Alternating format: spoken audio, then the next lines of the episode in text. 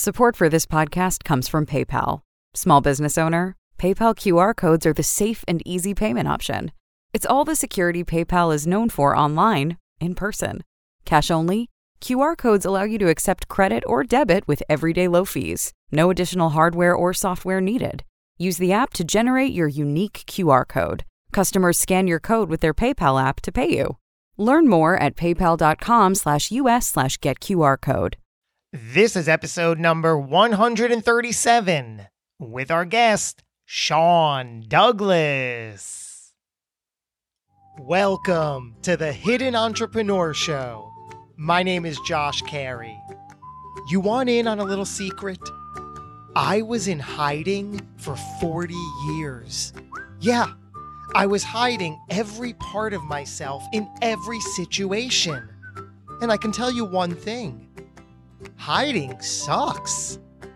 I'm now on a mission to help extraordinary people like yourself rediscover the world around you, connect beautifully with others, and excel tremendously in all you set out to do. Join in. It's the Hidden Entrepreneur Show.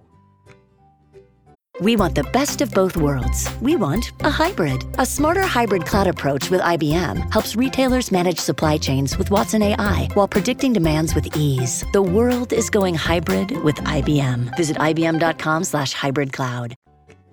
Well, hey there, welcome back. Thank you so much for tuning in and joining us. You know you're tuned right into the Hidden Entrepreneur Show. I am your host, Josh Carey.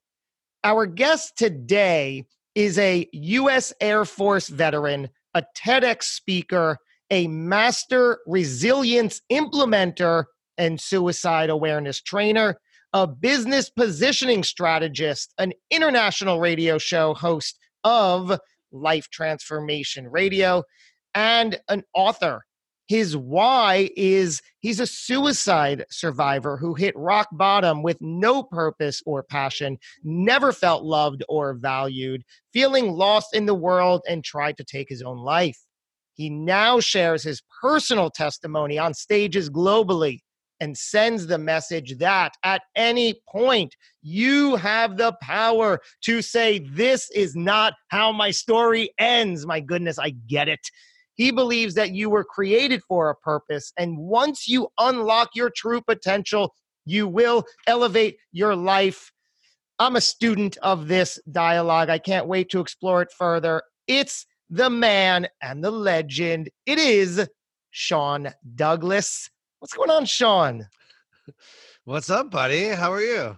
I'm very well. I'm so excited to to dive into this because as I've said, I get it. I relate. I've been there and like you still living it right? We're positively on the other side and here we are. I want to get your your impression on this this one title of yours a master resilience implementer.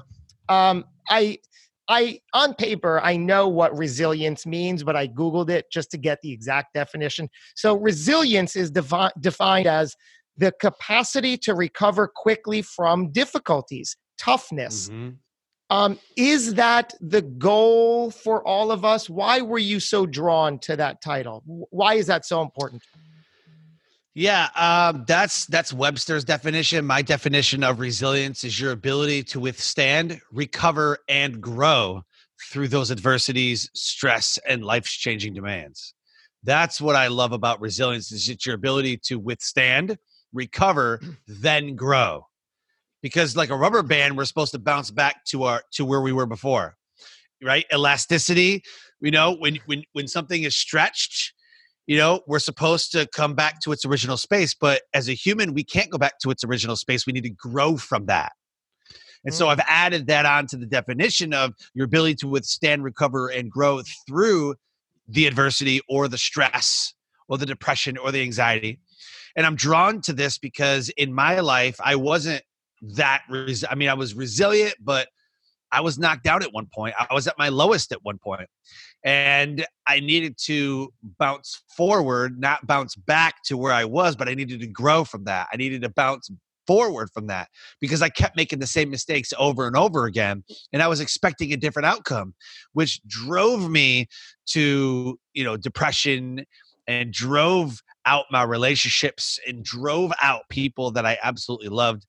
And now I've mastered those forms of resilience. And my wife just asked me yesterday, she goes, How how can you be so positive about everything? Like, I just don't understand it. Because I'm always about how she's so negative. Like, you're so negative about that. Like, don't be so negative about it. So we're driving down the road and she's like upset with me and she's upset with some other stuff and she's just like frustrated, you know. And I'm just like, do, do, do, do, like I'm all smiling, you know. And she's like, I don't understand it. Like, it, like, how could you be so positive? Like, like I don't understand that. I'm like, it's a mindset. Let's talk Why? about that because because I get that too, right? That um, wow, like uh, everything, and and it's true. I feel genuinely excited about things, and very few things uh, irk Yep. me in that way. And the trick is, I'm getting with with all this resilience is that if because w- we absolutely cannot be 100% positive 100% of the time but the thing is when things uh, sidetrack you and you find yourself uh, less than that ideal emotion is to quickly recover from it right so Yes. how do you um, what do you think it comes down to first how is it possible to remain uh, optimistic and positive the majority of the time Yeah. I allow myself to feel. Mm. Acceptance is a huge part of resilience. If this episode wasn't working, if if you know the the equipment wasn't working, and this has happened on my show, yes and I'm the- uh, getting mad, I'm getting frustrated. I'm like, come on, like it's not connecting, it's not working. Like I can't hear my guest. There's some mic problems, and you know, I'm allowing myself to feel, but I know that I'm not just going to fly off the handle, and, like throw things across the room, like right. But I allow myself to feel, and I'm feeling upset, and I'm feeling mad, and I'm feeling frustrated, and and I'm feeling upset, and I'm feeling all these things, and I'm feeling these things, and I'm fully aware of my actions that could come from these feelings. I allow myself to feel, but then I know in my mind, how can I recover from this? Like I'm I'm all the time, all the time, how can I recover? How can I recover? How can I make this better? How can I recover? And always in my mind, I'm staying positive, but I'm allowing myself to feel these emotions because if we just try to bury how we feel, then we're never gonna grow. And that's how I that's how I do it. And it was so funny when she asked me, she goes, I don't understand how you can be so positive. You know, and I just I don't I don't get it. Like because I'm I'm allowing myself to fully feel the emotion, the emotions that I feel every day. Am I if I'm mad, I allow myself to feel mad, but then I got to recover from that. Yeah. I allow myself to feel sad, and then I and then I got to recover from it. Like how do I recover from that? So all of those negative emo- I don't think there's any negative emotions. Like I really don't. We we feel mad, sad, angry, depressed, anxiety, right? We Yeah. feel these things. It's our body's reactions to situations. So the the ones that we feel deemed negative, you know, we have to recover from those and put a smile on our face and happy. But the wrong thing to do, the wrong action to take is to not allow yourself to feel, but to sit inside of that depression, that angriness, that that negative feeling, and then put a smile on your face and act like everything's okay. So I Mm. allow myself to feel and then I and then I deal with those emotions that I'm dealing with and I bounce back or bounce forward with positivity and gratitude habits and you know whatever I got to do whatever whether it be a mindfulness exercise or gratitude in that moment hunting for the good stuff in every situation you know I I hit a deer with our with our van my first deer ever in my life I grew up in Michigan a lot of cars hit deer I never did but then but then it happened to me and I was like, oh my gosh, like, are you okay? Is everybody all right? Like, okay, okay, the damage isn't that bad. I'm assessing. I'm I'm I'm feeling, right? I'm upset, I'm angry, but I'm okay, but my wife's okay, kids okay. Like everybody's like everybody's alive. And it's fixable. So I've dealt, I felt, and now it's time to move on. And now it's drivable. I drove the car, you know, a mile and a half down the road to my mom's house while we were visiting my mom. We were, I drove the mile and a half and I was like, Mom, I hit my first deer. Like, how cool is that? You know, and I was happy. She goes, What? Oh my gosh, are you okay? And even my mom was like, You're okay, right? Everybody's okay. She's like, eh, It's not that bad. Tape it. You're fine. And then we move on. And that's it. Even my mom does that. My mom is even like, look, I'm upset, but everyone's okay, right? Okay. Well then well then it, it takes no more energy from me in this moment. True. And then we move on the thing you've said a few times is you said dealt, felt, and then that key phrase, time to move on. And that's yep. what I've realized too with um, a wife and two children who, uh, you know, back when I was at my unhealthiest, there was a lot of triggering, right? Everything they would do or say would oh, yeah. trigger me. And I'd, I'd sit in that negative feeling, anger, for frustration, all of that, just, just negative stuff and then that would perpetuate i wasn't able to get myself out of it thinking and you know not only am i feeling this way because of that situation if only that didn't happen i wouldn't feel like this incorrect logic there but then i would beat myself up and say see i knew it i am this kind of person i'll always be this kind of person this is me. So isn't that part of it too acknowledging that the, that you're almost separate from the feeling. It's not you, it's not who you are. You're just experiencing that. So, yes, when we experience a negative emotion today, we're able to to quickly work through that in part because you're not identifying with it. Right. Yeah. Yep. Nailed it. Yeah. So so you took on this um, master resilience title. Uh you came up with that? That was that that was your I ownership? Did. Yeah. I did, yeah. Uh, so, so the military has something called a Master Resilience Trainer, and there's different MRTs in in the Air Force, in the Army, and and and I was like, well, I I don't really like trainer. I just don't like like you know speaker trainer. Like it's like what what really do I do? What really am I about? And everybody tells me, man, how do you get so much done? Like, man, you are like a system implementer. Like, you take action. Like, holy, like you, you get stuff done, you know? And I said, I like implementation. I it's it's it's like taking action. So essentially, what I've done is I've taken the mastered resilience and implemented it in my life and created master resilience implementer and that's what i created for myself so, if you were working with me a few years ago when I was at my lowest, you know, knowing that God, this this isn't who I am. This isn't who who I want to be. I'm well aware that I'm better than this. I'm well aware that there's more for me, but I just keep spinning around in this in- incredibly depressing, vicious cycle. How do how do you work with me? How do you how do you get me from there to here?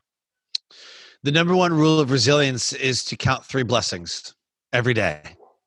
So you must count three blessings, whether it be morning, noon, and night, or maybe it's all at one time. Maybe it's at the end of the day, or maybe you wake up and get gratitude. But you have to wake up in a state of gratitude. And so you have to hunt the good stuff inside of every single situation. First thing we do is we hunt the good stuff.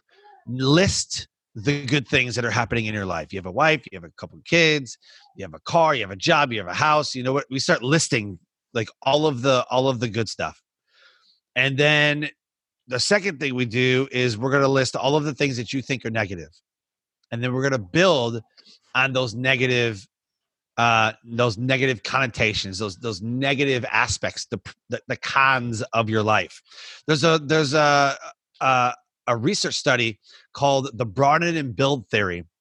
And Barbara Fredrickson is a UNC researcher, and she coined the broaden and build theory back in 2004. And it says that every negative emotion builds on itself, and every positive emotion builds on itself. And when you have positive emotions building, you can actually broaden your thinking, but that the negative emotions close off your thinking, but yet you can still build on those negative emotions. So you have positive emotions and you're building, building, building, building. And then you have negative emotions, which are driving you down. The more positivity you have, the less negative you have to build on. But once you have a lot of negative, it goes down this little you know spiral you know and the farther you go down the spiral the deeper you're gonna you're gonna you're gonna go but you need more positivity to bring you out so if you have positive emotions and you are always staying positive no matter what hunting the good stuff yes i realize that i just hit a deer but everybody's alive. So now I've counteracted the, the immediate negative thought with a positive one. Oh my gosh, it's going to take uh, hundreds, it's going to take thousands of dollars to fix this van, but I have insurance. And so every negative emotion you you find, you need to counteract that with a positive. And so the, the goal is to have more positivity than negative. It's just like money in your bank account. You have a gratitude bank. So the first thing we're going to work on is, is the counteracting, the cognitive thinking that you have about the negativity in your life and why you always go to the negative place instead of the positive place. Mostly it's our brains. But that's a, that's the first thing we do is to get that mindset of how can I balance thoughts quickly.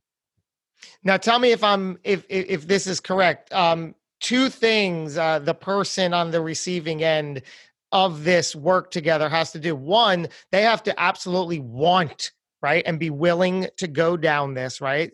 And yes. uh, and there's also an idea that it's not an immediate instant thing, right? It's like training ourselves over and over. It takes a little bit of time to just keep doing.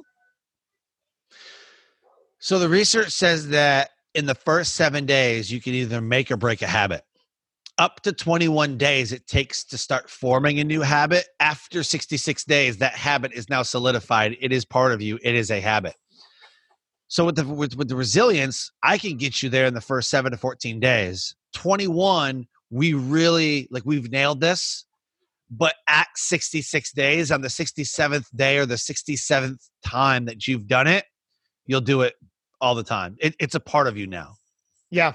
So you, um, we we've obviously touched upon your military training. Specifically, uh, you were um, eh, part of the U.S. Air Force, and but mm-hmm. also you were you were a, a drill sergeant trainer of of six hundred yeah. men. Spell that out for me. Yep. Yeah. So I was uh, so in the Air Force. It's called a military training instructor, an MTI. In the in the Army and Marines, it's a DI, a drill instructor. It's basically what we are. We're drill instructors. And from 2009 to 2011, I was leading flights through basic training. Wow. And I led I led 10 flights of about 50 to 60 uh 50 to 60 men and women. And so that I mean that was amazing. That was you know, that was incredible. Incredible. I trained a bunch of flights um, you know, outside of that. But I personally led about 600 men and women and, and created military leaders. And absolutely, the best part about this is when I see what happens after they leave. So I have two people right now that I trained that were that were trainees through my uh, through my flights in basic training who are now MTIs back at Lackland Air Force Base, they have come back and become drill instructors in their own careers. And one of them has caught my rank. I don't know. it's like, what? Like, I look at like, how are we the same rank? You know, but I look back and little like 10 years ago was when I pushed my first flight. So I'm like, well, that make okay, well, you have 10 years that that makes sense, you know, because I mean, some kids skyrocket through the ranks you know, and others yeah. just kind of do the bare minimum. Con- uh, but this connect these dots for me. Connect yeah. these.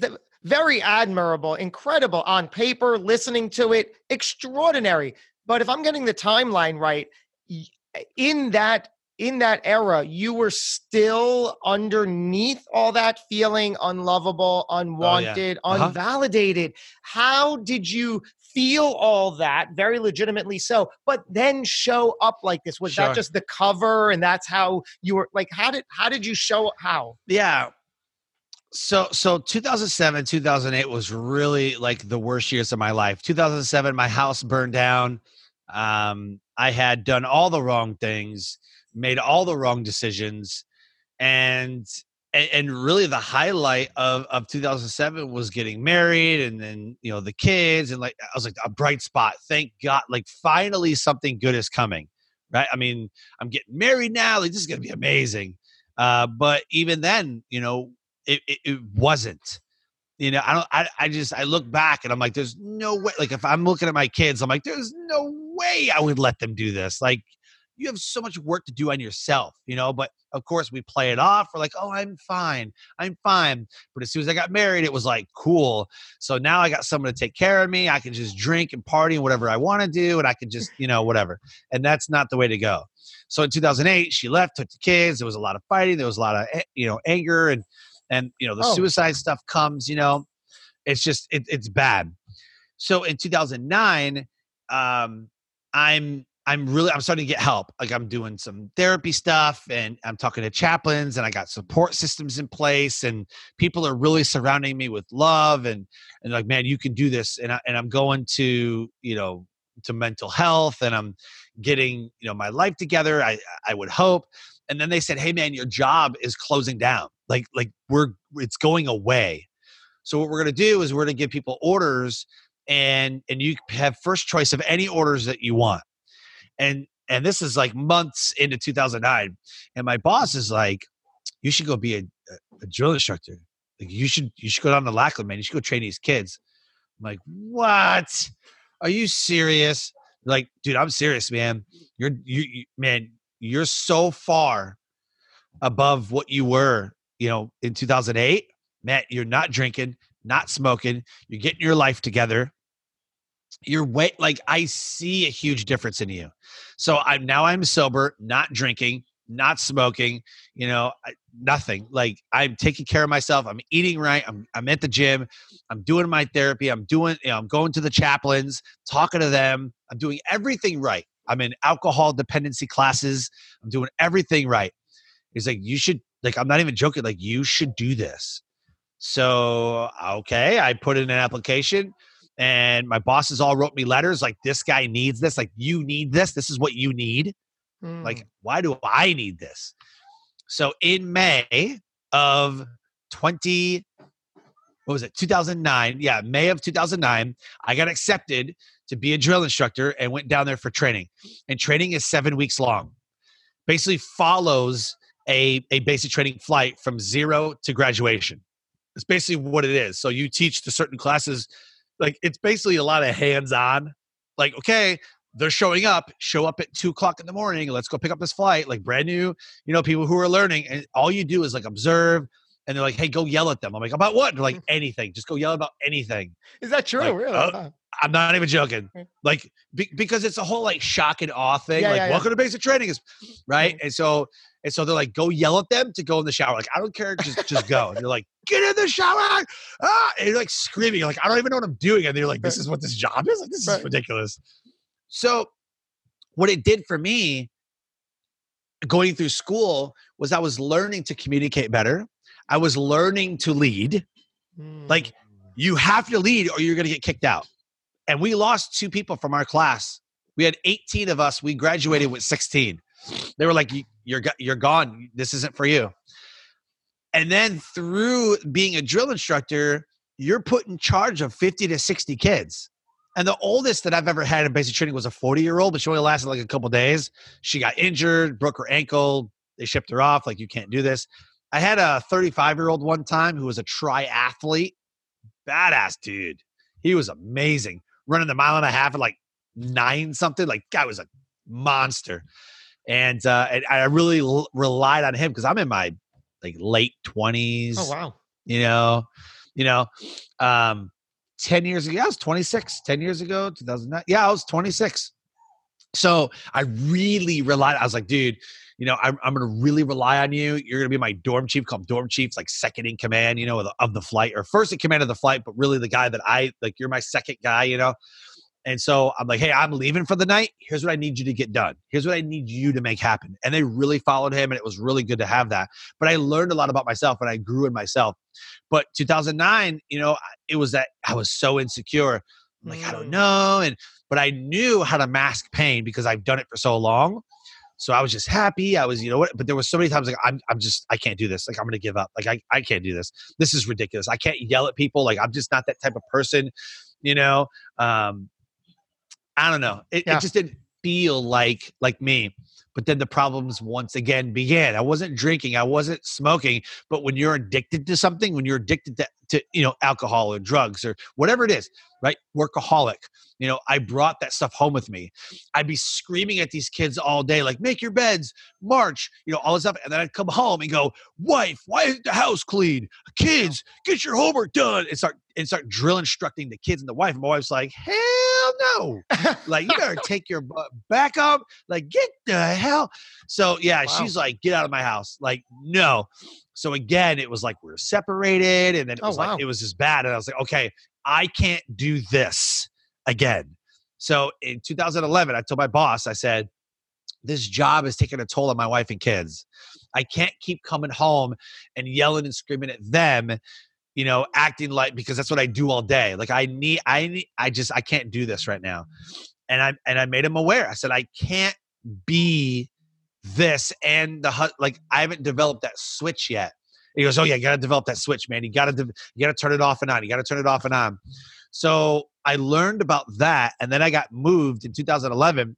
I got moved to field training, and I re- this is where like I really wanted to be because we're out in the field teaching them survival tactics. We're teaching that self aid and buddy care. We're teaching the obstacle course and and leadership, and we're teaching them weapons fighting and and they're going to the to the range to go fire the weapon and and we're teaching them about IEDs and we're talk, talking about you know in the field what do you do? You know how do you how do you navigate you know the you know these ieds and how do you navigate the deployment and and, and all that? So you know chem gear and weapons and like we're we're deployed you know simulating a deployed environment and that's where i really was like i really want to be there which didn't work weekends because the kids didn't go through the weekend it was just monday through friday so i didn't really work weekends uh, i'd help out here and there but really it wasn't like a weekend thing but it was like an all day all day thing mm. you know monday through friday so i really got my weekends back which was a perk of taking that job but you work just as hard and um, but I wasn't. It wasn't like march and do this and do yeah. like you're more of a mentor. Like there wasn't a whole lot of screaming out there, like like basic training, because it doesn't get you anywhere. So, so it's really I what you re- needed. Yes, it's I was just really, saying. Yeah. I, I learned to talk and communicate because I because I used to you know I teach classes and we'd mentor them, but I'd yell and scream, and it was part of being a drill instructor. But in the field, wow. there is no time for the foolishness. You know, it's, hey guys, listen, this is what we need to get done today. And I really need to teach you this. I really need to get you to listen. Hmm. You know, and so when you talk to them as humans and you humanize them in that moment, you get more done. So imagine that. I'm sorry, imagine that, which you're saying that. And I'm like, I was never in the military, but I'm like, yeah, I could have used that a few years ago when I'm trying to learn how to parent, how to right. be a dad, right? Yep. Now it's like, yeah, that's sure. that. That's what you got to do. And a husband and a friend and a teacher and all of that stuff. Yep. Yeah. So 2009 was really my insecurity was kind of like, I don't know. And, getting yelled at. But my trainer would like scream and yell at me, like, you're doing it wrong. Or like, I don't know what I'm doing. You know, it was like, it was all of this, you know, but I'm still like, they're still well aware, you know, and it got recommended and, and people got talked to like, hey, look, this is what he needs. Like, he needs this. Wow. You know, you're either going to fold under pressure or you're going to, you know, become a diamond, right? And they always talk about that in basic training, we always talk about like we're putting so much pressure on you that we're creating these diamonds because diamonds are put under a thousand pounds of pressure. Mm. And out of that pressure comes these diamonds. And so we're always talking about like put on the pressure, put the pressure on them, put the pressure on those kids, and they're either going to fold or they're going to come out on the other side amazing.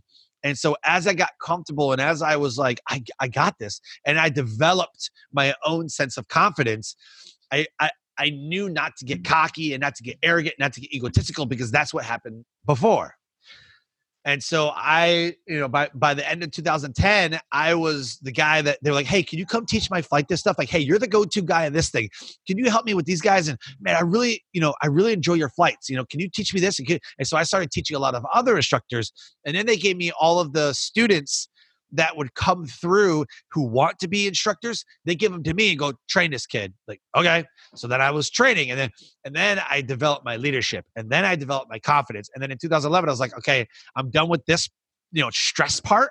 Give me the the good stuff. Give me the stuff that everybody wants. Give me the leadership stuff. Let me be the focal point guy. And then I was.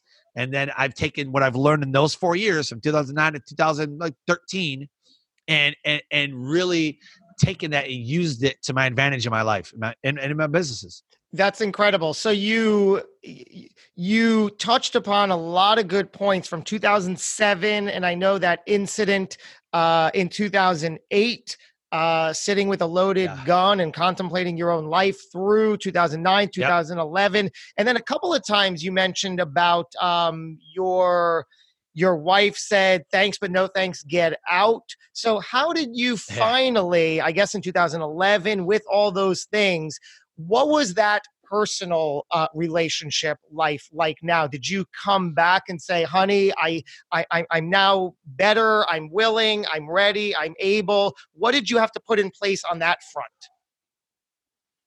Yeah, we were we were separated for like four months, and it was it was a lot of uh, introspective, if you will. There was a lot of healing still that I had to go through. And what I what I feel like was going on was I was remembering what was happening in 2007 and 2008 and you know so so in 2008 we actually uh we filed for divorce we were done we were going to court and all that stuff and then I left to go to to go to school and it was like well are we still going through with this divorce are we not going through this divorce like what are we doing and then she came to see me in July when I when I graduated. It was like, well, let's just let's just let's just get back together. Let's just figure this out. And because most of 2008 we were separated, like summer of like 2008 all the way through like the time I left, almost a year. You know, we were separated. It was, uh, it was about nine months, I say. And so, you know, it that was it. We were done. It was over and we had the divorce hearing and like all this stuff. It was like, so what are we doing? Like, are we staying? Are we not staying? Like, what are we doing? Like, this is it. This is final. And we decided to stay together. She came to see me, you know, in uh, in July of 2009 when I graduated from MTI school, and we decided like, let's just make it, let's just make it work. You know, I've done a lot of work on myself, and it was, I mean, we were great.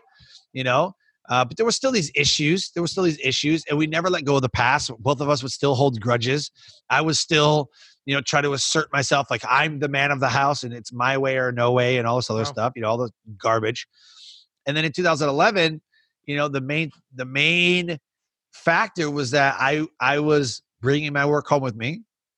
Uh, I wasn't lovable, and we never really forgave ourselves for what happened in 2011 or uh, 2000, uh, 2008, 2009. So we split up. Mm. But as hmm. I got into a new job, uh, or new position, uh, I started to feel a lot better. You know, I was I was starting to read a lot of leadership books, started reading a lot of like self help books, and you know, and, and really we went we went to marriage counseling. I said, let's do marriage counseling. Like like I don't want this to, and we've been through so much already. So we went through marriage counseling, and then we got back together, and then we made it through the rest of my my tour. Then we left in 2013 came to where we are now in North Carolina. And then the new change, we didn't really fit well with the change because there's so much that happened with that. And it was like, I don't know, like, and, and, and I was to get deployed again. So it was like, do we split up? Do we not? Like, we need to figure our life out. Like, we're always talking about, like, well, if we don't like it, go away. If you don't like it, leave. If you don't like, you know, whatever. And then in 2014, we ended up having a kid and then it was like well shit now we're invested now like now you know now we really now there's this other factor you know and uh and i just i don't know i can't now in 2019 i can't even fathom um not being married to my wife you know as much as we might get on each other's nerves as much as we might make each other angry um we we don't we don't uh go there. You know what I mean? It's not an option for us to split up or or divorce or like we don't it's it's not an option at this point. I want to go back and then connect uh, some of these pivotal moments, but take us back to the beginning. What was life like growing up for Sean Douglas? Oh God, as a young child. Oh God. Really? Uh, alcohol dominated domestic violence household. My mom and dad split up. My dad went in the Air Force. My mom said, if you leave, you're going to be by yourself. You're going to be alone. I'm leaving you. I'll divorce you. He goes, Well, this is in my heart. I have to go. And he left. And my mom divorced him. Uh, she, she, while he was gone, got in with another guy who eventually became my stepfather. And from the time that I was in second grade to the time that I was in sixth grade, uh, me and my older sister and my mom were relentlessly physically, mentally, and emotionally abused. Oh no! So fourth and fifth grade, I remember this. I, like I like like it happened weeks ago. I can remember the emotions. That's how raw this was. Uh, in Michigan, we used to go out and shovel snow. So I went out, shoveled a bunch of snow, and I remember I can't remember where he where he was, but I know he wasn't there. He's probably out one of his coke friends or whatever because he was. Oh wow! You know, he snort snort you know cocaine off the like off the coffee table. You know, he's like, "Go get me another beer," and like he'd scream at me and like throw throw his can, and I'd go in grab another beer. He's like, "Empty my ashtray." Like we were like his slaves. Wow. And um, yeah, so I remember one night, you know, I came home and I'd made sixty five dollars and I'd come home and my mom came to the back, you know, to the back room and she's like, everything okay? He's like, mom, I made $65 and we have to hide this. Like we, like we can't let him have this because he always took the money. Oh, wow. He stole jewelry, stole our bikes, pawn shops, like everything. He would take everything so that he could, so that he could pay for his alcohol and drugs or whatever he was doing. And, um, and I remember I was like, Mom, we have to, we have to hide this. We can't let him find it. You know, I was like, give it, like either give it to me or let, let, where are we going to put it? We have to hide this. Wow. And she goes, I know where to hide it. I'll, I'll, I'll take care of it. I know how to hide it. And, and, and the one thing my mom, she wouldn't hide too much stuff. I mean, I heard about bounce checks. I didn't really know what that meant at the time. Like, well, bounce another check. And, you know, so uh, we grew up rather poor. I mean, pancakes for dinner because we didn't have any food in the house except for pancake mix, you know, which which only took water. I mean, you don't really need eggs. You don't really need milk. It's just pancake mix and water. We had plenty of water, and and so we'd have pancakes for breakfast sometimes. Sometimes we'd have soup because we didn't have anything else. And uh, if we did have something else, he would take it. You so know, your or mom, she would buy something. Yeah. So, so your mom successfully hid the $65. Yes. Wow. Yeah. And, now, and, then he get mad. He's like, well, how come, how come you didn't tell me? Like where, where this food come from and where this come from and how come this and this and how come, and she's like, well, I just, I had some extra money. He's like, you don't have any extra money, you know? And, and yeah, so we would leave for visitation weekends with my dad, with my real dad. We would leave, me and my two sisters would leave for visitation weekends. And we were like, I don't know. Do we say anything? I don't know. And, you know, then my grandparents would find a bruise, or my aunt and uncle would find a bruise, and it was like, do they call CPS? And the CPS got called one time, and and we just we were always told like most of my childhood was was was told if you do this i will kill you or or you're dead you're dead when i get home you know and and we always feared for our life you know i would come home from school and he's like i heard about this you're freaking dead and i'm like does that mean like for real? I like, know, right? You know, I'm in fourth grade, yeah. right? Like yeah. I'm in fourth grade. Like I don't know, you know. Or my mom would be on the phone. She goes, "You're dead when you get, when when I get home. Like you're dead meat. You know, we're both gonna, you know, whatever." So I try to hide in my room, or I would just leave the house, or you know. But in sixth grade, it got to the point where my mom got like bloodied up, and we got like I got I got thrown across the room, and my sister got hit. It was just like this whole big thing, and the cops came and you know, I, I, think it was a combination between the neighbors and the family, and everyone was like, "Did you guys have got to get out? Like, you guys have got to get out." And so we did, and we went and lived in my grandparents' basement, full finished basement, everything. We just took it over, and we just lived there. We lived in my grandparents' house. Was that you know? move the? Was that the happily ever after for the most part in that chapter? Well, I mean, we weren't abused anymore, so yeah, well, that's what I'm talking about. Yeah. So that really yeah. became your safe haven and, and and and that became a thing in the past from there. For the most part. Um, so we lived at my grandparents' house uh, for two years. and then a guy behind my grandparents' house shared the back fence. Asked my mom out, started dating, seemed like a nice guy, and then we moved into his house. And then he wasn't a nice guy, and you never really know somebody. What? Right? Like you never really know somebody. So we ended up moving in, and he was he was just as bad as the stepfather, you know, except for the abuse, except for the physical. Well, I mean, yeah, like he didn't get as physical, you know, but but like the comments and like like I remember sitting so so I learned just to put headphones on and just listen to music. Like when they're arguing and fighting, I just you know you just block it out. So my mom's arguing and, and they're doing some st- whatever in the other room, like they're just arguing about stuff. I'm like, oh my god, like it never wow. ends, you know. Wow. So I'm sitting there, and so he walks by to go out, like he like walks by me, and then there's a sliding door, and I literally I was sitting in the chair and I look, and he's like, he like looks at me and stops, and he's like, pointing at me, like he like, points at me, and I you know I move my headphones. I'm like, what? He's like, you're a loser and then walked out. I'm like, oh what? What? And then walked out. Like him being a bully made himself feel good.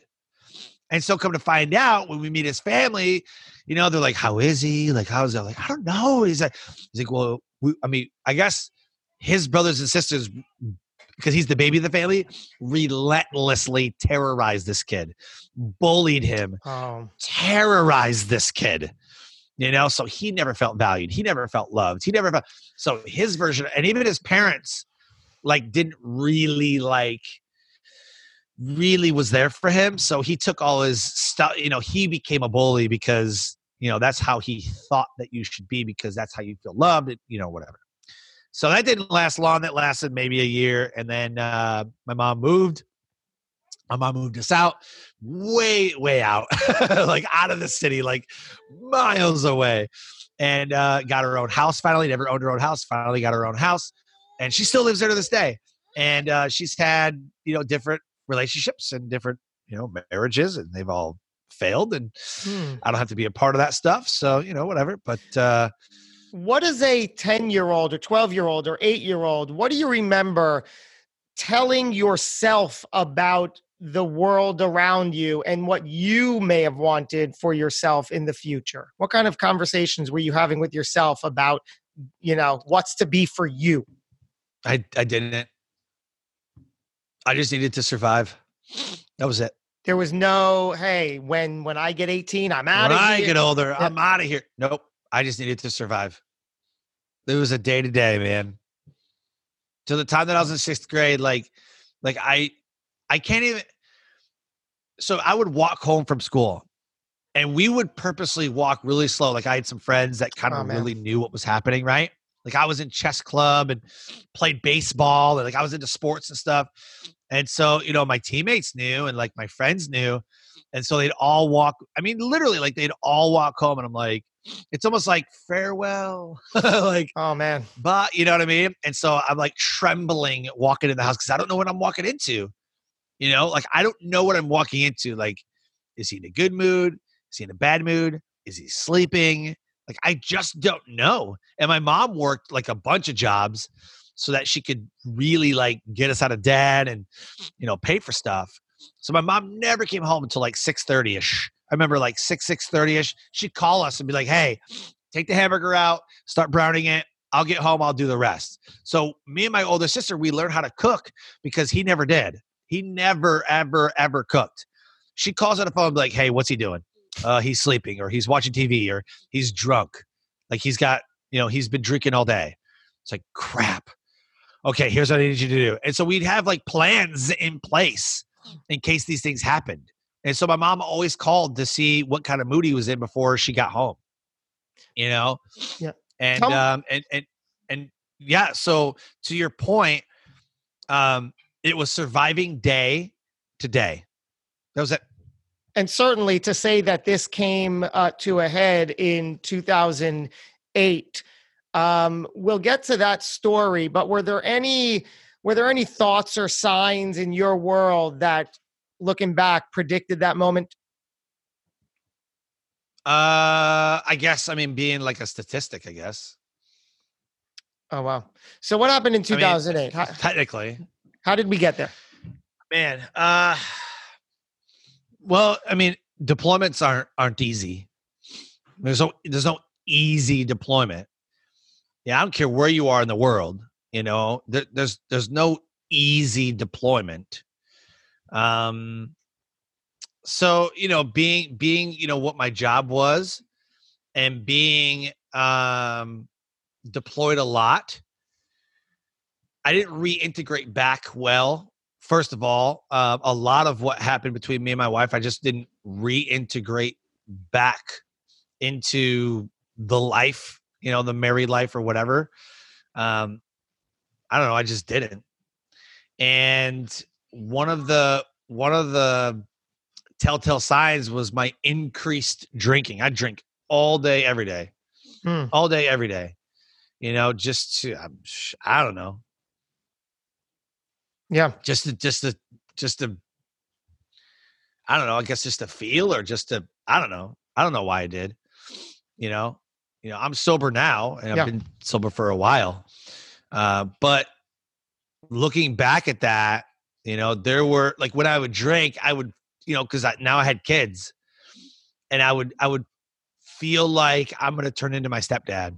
I'm hmm. going to turn into to to somebody who who I absolutely hate, or worse, I'm to turn into my to my father, who who I don't really have a relationship with.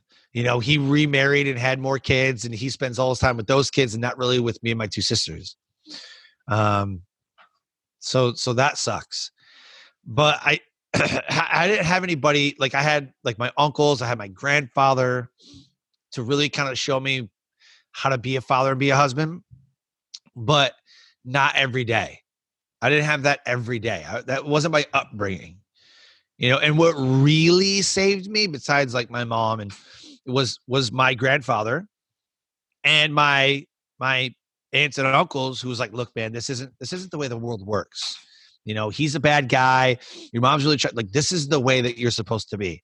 And there were always like you know my uncle's the one who gave me like the sex talk you know my uncle is the one who really said hey man this is how you act when you're on your date this is how you act you know to a woman and this is my grandfather would tell me this is how you parent your children. This is how you're supposed to be. This is what works for you know whatever. But without that mentoring i probably would have just taken my life and said hell with it but um but you but actually uh you actually were were close right what was this christmas yeah, christmas what? eve 2008 i actually had the gun in my mouth wow i mean oh, and and and what happened or didn't happen uh, well, you know, feeling unloved, feeling undervalued. Um, I just, you know, I got phone calls from my dad. I got people at my house knocking on the door, making sure I'm okay because they haven't heard from me in a couple days. Uh, I just I didn't want to talk to nobody. You know, Christmas Eve in my house, in my family, is supposed to be the best time like ever. Like like like ever. The best time ever and um, and it wasn't because my wife and kids were gone. Mm. And yeah, so that was so that was bad. Um, so I just I felt depressed. I was drinking. I was not in a good frame of mind, and I said I can't live my life like this. I'm turning into my stepfather. I'm turning into um, I'm turning into somebody that I hate. I don't want to be that person. I don't want to be an abuser. I don't want to. I want to live a happy life, you know. And uh, and I figured that this would be the best way to, to like. I don't want to be a statistic. I don't want my kids to like. I don't want it to be a generational thing where like like my grandfather was was beat, so my father was beat, so I was beat, so my kids are beat, so everybody, you know what I mean? Like all the way down. Like I don't want that generational curse. So hmm. I said it's got to stop with me. And uh, and luckily I had people around me, people calling me um, coming to the house, you know, stop me, whatever. So I ended up living with my with my supervisor in the military. I ended up living with him for a couple weeks, and they came and took all my weapons. Everybody came to the house, made sure I was okay. They took all of my weapons, dumped out all my alcohol, um, and removed me from the house. And I had to stay with my um, I had to stay with my supervisor for for a couple weeks. it was it was just crazy. What I love about all this is um, you you now are all about helping us tell uh, that how we're living now is not how our story has to end. Tell me about Correct. that because it's so beautiful. Yeah. Yeah. My message for everybody today and forever is that you have the power to say, This is not how my story ends. You have the ability to turn the page and write a new chapter. So today is the day that you decide to turn the page, close out that chapter, and start writing your success story. And what That's I love about that, I, I, love that so much. And I know um, from personal experience and from even those that I talked to today, for certain people, there's a resistance to that thinking, well, no, no, no, I, I, I would like that, but this person, I, I can't with that person in my life, or I can't with that job, or I can't with this, or I can't, I can't. Not the case, right? Not true whatsoever. It's not you know there's science behind the abuser. There's there's all kinds of science. You know stockholm syndrome uh, i saw it with my trainees. You know i was ugly to my female trainees just as much as i was to the males.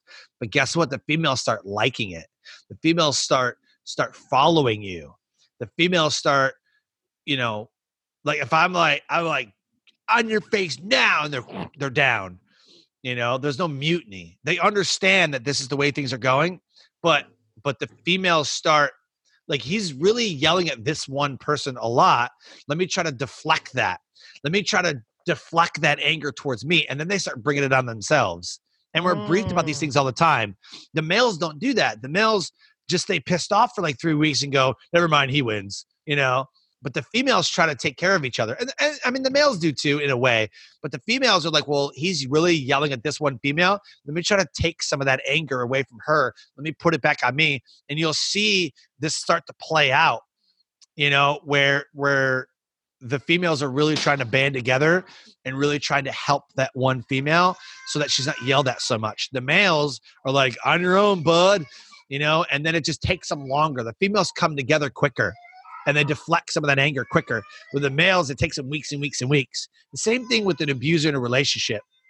If I'm yelling at the kids a lot, the wife will try to step in and be like, hey, you know, don't do this, or hey, and they'll try to deflect it. Same with the kids. The kids, not saying mine, but just in general, the kids, one kid's getting yelled at, the other kid tries to take a lot of a lot of the abuse, right? The kids try to deflect it. And, and it happened with our family. And there's a lot of emotional abuse where they just wear down the woman and go, You're nothing without me. I'm supposed to take care of you. You're nothing without me. You need me. You and that whole like emotional and mindset and you know, all that abuse comes to play out where the woman cannot function without that guy because she doesn't think that she's enough. She's not valued. She's not enough. When that's not true. So, by embracing your message that we have the power to say, this is not how my story ends, what is the first step? Certainly to make the conscious choice that I'm going to change something, but then what? To recognize that there is the choice. Yes. It's amazing. To recognize that you don't have to stay in the place that you are in. There's always something better. It's not that grass is green on the other side, none of that crap. It's that if you're not happy with your current situation, change it. There's two things in life you can't get mad at things you can change and things you can't change. If you can change it, change it. Don't get mad, just change it. If you cannot change it, that's where acceptance has to happen. You have to accept the way that it is, but then change your mindset around that unchangeable situation. Yeah. I can't change the fact that I'm in the military because I have a contract, right? I have a contract that says that I must be in the military to this specific date. So me getting mad that I'm in the military is not going to do anything. I'm not just going to be like, I quit and walk out and I'm doing something the next day. It doesn't work that way. So why would I get mad? Right? So now I have to change my mindset around the fact that I am in the military until this specific date or whatever. Now, with a relationship, you can always end the relationship. It's harder when you have kids involved, right? It's harder but in an abused situation, you got to leave. There's absolutely no one on, on earth should be ever abused. Ever. Not ever. Not ever. Never abused. My brand, The Hidden Entrepreneur, founded on the premise that I spent a lifetime hiding really behind fear, using that as an excuse for everything. Can you think of a time where you were confronted with a boatload of fear and you could have gone in either direction, coward or not, and you chose not? When was I ever in a situation between being a coward and so fight or flight? Did I run or did I fight? Yeah. And what were those situations? Yes. I've never run away. That's that's one I've never run away. And I almost did. I mean, I guess if you want to you know, may, maybe I was maybe I was too big of a coward to take my own life. Maybe I was because I was getting drunk and I was readying myself and like, you know, but but for the most part, I've never cowered away from from problems or or whatever. Um, I just I just I, w- I withstood a lot, and I held a lot in. I didn't I didn't so I would I would take in the abuse from mm-hmm. everybody, from yeah. from bullies, from parents, from siblings, from school kids, you know, from from maybe my wife got mad at me, was calling me names. I take that, but I never did anything with it. It just it just it just stood there. I just held it all in. I didn't breathe out the negativity and inhale positivity. I just had it, it just stood there. It just sat there and it festered and it festered and it festered and it festered. And I never knew how to deal with it. I never knew how to say, hey, I don't like being talked about that way. I don't, all I did was just take it all. I just took it all in. Always, always, all the negativity of the world. I just took it all in, and I br- and I took the brunt of it all on my own because it stopped my mom from getting hit and it stopped my sister. If I intervened, it stopped my mom from being hit or it stopped my older sister from being abused. And it all came on me and I just took it. And I've always just taken it. Bullies in high school, I just took it. You know, hits in football, I just took it. Wow. Hockey, the hits, I just took it. Deployments, you know, I just took it. What I never did anything with it connect these dots for us uh, what a story from eh, eh, you know all of your life to now from somebody who doesn't know that to seeing you today man to seeing you today i mean you're a machine with with everything who you are what you are yeah, how man. you are online what you're putting out it is in, incredible to say the least you are just you're just killing it nailing it, it it's there how yeah. How do we? How? how? Do, what is there? Give how do you get of, there? Give us some of those how things that there? that have to be done. Just a few of those so, nuggets that, that we can do. Let me let me let me let me say this. We all need coaches. We all need mentors. We all need people to to be there for us, right? People will not pay for a coach or a mentor until they see the value for themselves in themselves. Oh, say it again. Somebody will Somebody will not pay for a coach or a mentor until they see that they are worth it, until they see the value in themselves. They will not pay $1 until they see that $1 of value in themselves. In so themselves. people only pay for the value that they see themselves. So if you're wondering why you're a $5,000 coach and some people are saying no, is not because they didn't, they didn't see your values, because they don't see their value. They don't think they are worth it. That's the pivotal moment. Okay. When you start seeing the value in yourself and you start believing that you are worth it, then amazing things happen. If I didn't think I was worth a TEDx talk, why would I ever do TEDx? If I didn't think that I was worth telling, my, story's not worth telling, like I'm never going to tell my story, then I wouldn't be telling my story. I wouldn't be on podcasts. I wouldn't have my own show the moment I realized that I was worth it was right around 2014, 2015. And I was teaching these resilience skills. And as I was teaching them, I was using them myself.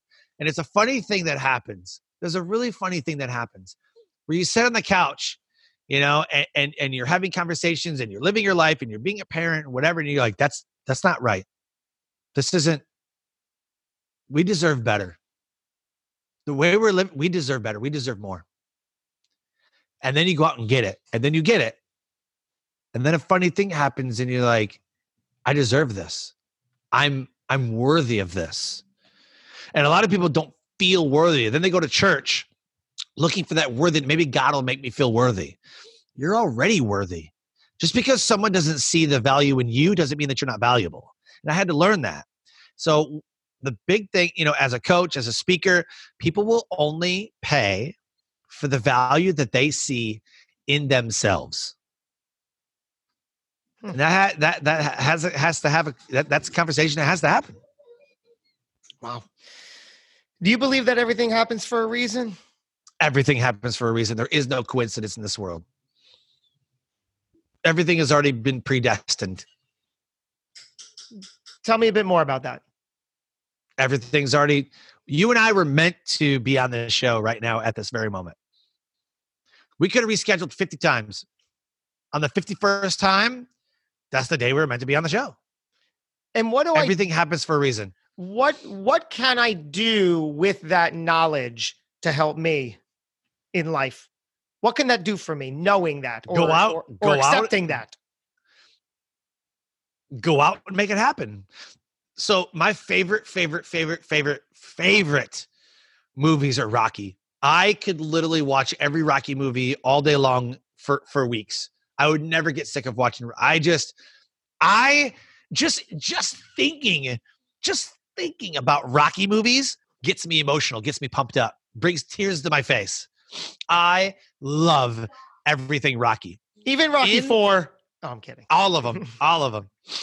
In in the movie Balboa, he's talking to his son, and he says, "Life is not all sunshine and rainbows. It's a very mean and nasty place. And I don't care how tough you are, it will beat you to, you, to your knees and keep you there permanently if you let it.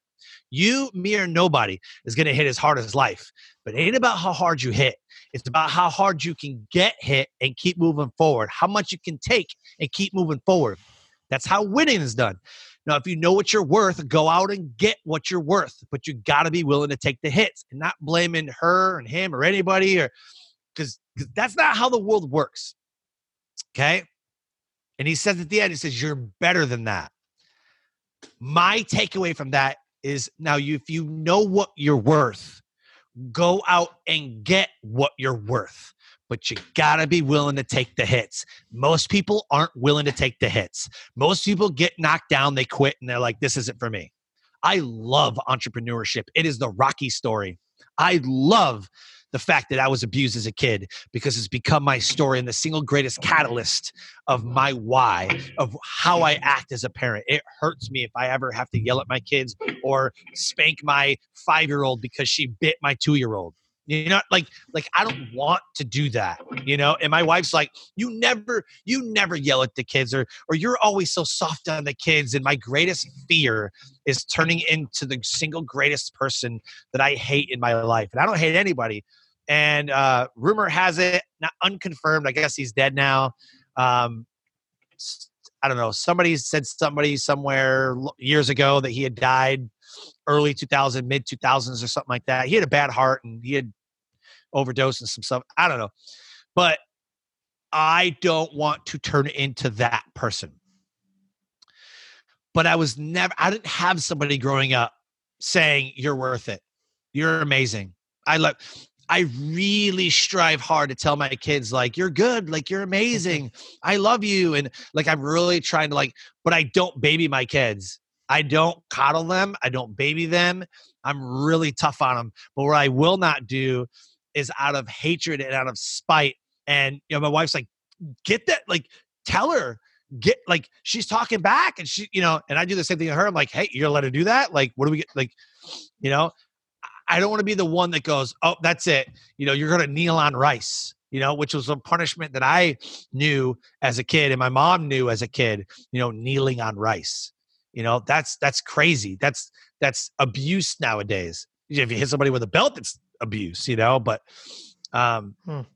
but I, I, I always make my kids, um, realize like you're worth it. Like go and get what you're like. Do it. Like you got this. And I'm really trying to encourage them the best that I know how.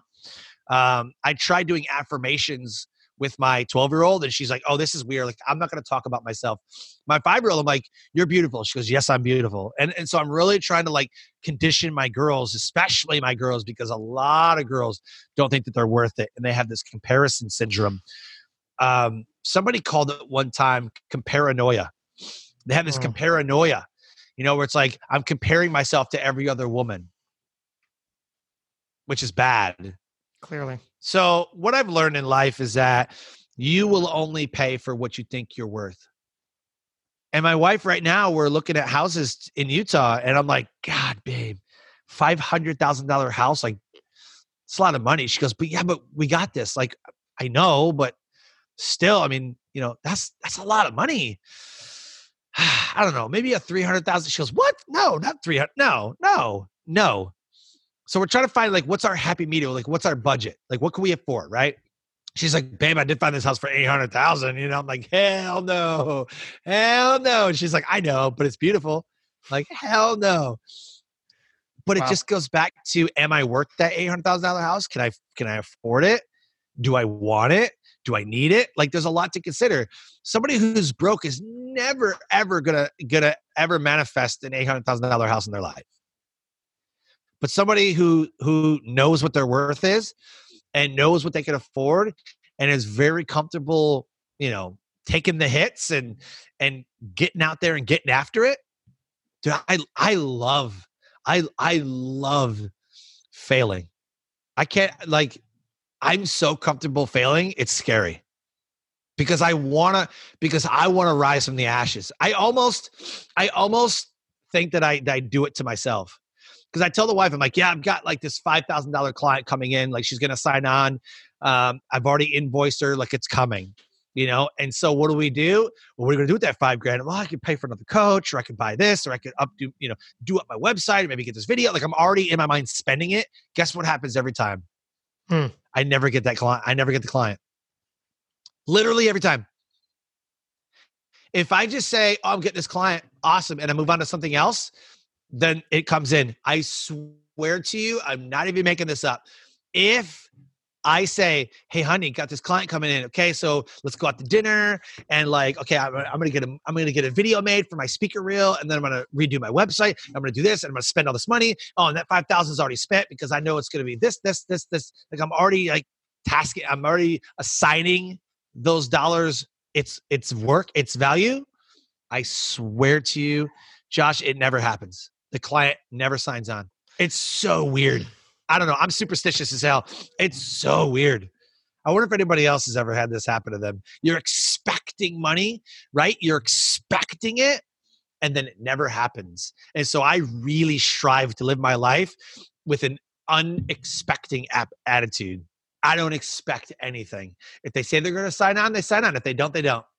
I'm going to do what I need to do to make sure that my family is taken care of and that we're living a great life and I'm I'm giving the best service I can that my clients are happy and I know that I'm not going to make everybody happy. I know that. And I haven't I haven't made all my clients happy, but for the most part, the majority, they love working with me. They get the results that they want and and I'm on a mission to change to change hearts and minds, you know, to a more positive one and and I, and I do it with an unexpected. I don't expect anything to come from this episode. If somebody messages us and says, "Great episode," that's awesome. If they don't, they don't. I go into every situation with an with with a non-expecting, unexpected. I don't even know what you would call it. Either and one. I'm a speaker too. I don't even know. The, I don't even know the right English word. But I but I'm I'm I'm non-expectant. There's another version. So that so there it is, man. I I live my life and I try to do the best I can every single day. And I show up in a very genuine, authentic, and transparent way in every single moment of my life. That's it. I feel like we're we're over an hour in, and uh, I wow. feel like yeah, and I feel like we could have Joe Rogan this whole this whole episode and go an hour or two longer. Another another two or three hours. I mean, don't you feel it? I feel Good like we still God. only scratched yeah. the surface. That's amazing. We still only scratched the surface. Incredible. Yeah. I hope this has been valuable. I will leave you with this final question, Sean Douglas. Okay. How would you like to be remembered? Oh man. You know, I, I think it's very funny that you that you asked that because I was I was literally thinking about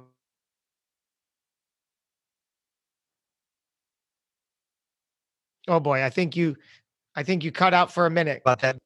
Can Yeah, you, can you hear me? yeah. So I'm gonna yeah. So I'm gonna- so I'm I'm gonna retire from the military, and and I'm I'm not I'm not foolish.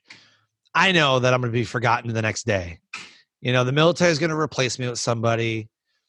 You know, I, I I'm I'm not I'm not somebody special that you know the military is gonna put up a monument.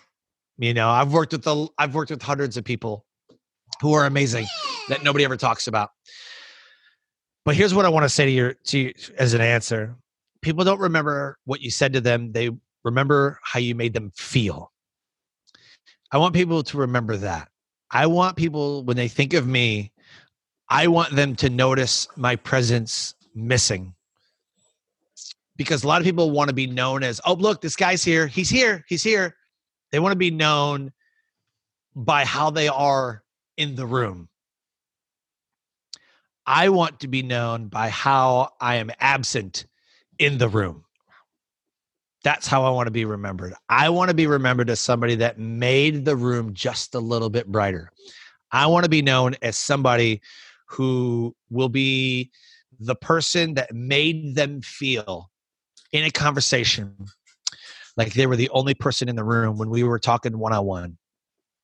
I want to be remembered as somebody who made somebody feel like they're worth it, who made them feel enough. That's how I want to be remembered. I want to be known for my absence, not so much as how I was in that room and how loud and boisterous and recognizable I was. That's how I want to be remembered. Absolutely beautiful. I've asked that question to all of my 125 plus guests at this point, and I have never heard something so profound and beautiful. I love the remembered for your absence that uh, there's just something so so profoundly beautiful about that thank you for um, for showing up and for opening up today absolutely beautiful dialogue i thank you sir Thank you for having me on the show, man. It's been an absolute honor, a blessing. Um, you're an amazing host, and I remember our episode and how amazing it was. And this was exactly the same. Like we just picked up where we left off a few months ago when That's you were great. on my show, man. So Yeah. great show. I, I I am subscribed to your show. Make sure that the people listening right now subscribe to this show and never miss an episode. Uh, it, it, it's amazing. You have a lot of amazing guests. Well, I appreciate that so much. And I do appreciate everybody tuning in, whether it's to this live broadcast or you're catching this on your favorite place where you get your podcasts. As Sean said, if you enjoy conversations like this, subscribe wherever you get your podcasts Spotify, iHeart, Apple, Google, wherever it is, and you'll never miss an episode. Uh, we'll keep the conversation going. I want to thank everybody for tuning in. We're going to do this again before before too long. Until we do, go get them. Thanks for listening to the Hidden Entrepreneur Show. Make sure to subscribe through iTunes or Google Play so you can get notified every time we publish a new episode. And we'd love to hear your thoughts with an honest review on iTunes. Finally, follow us on your favorite social media platforms to keep the conversation going with Josh Carey and today's guest. Until next time. This podcast is a part of the C Suite Radio Network. For more top business podcasts, visit c-suiteradio.com.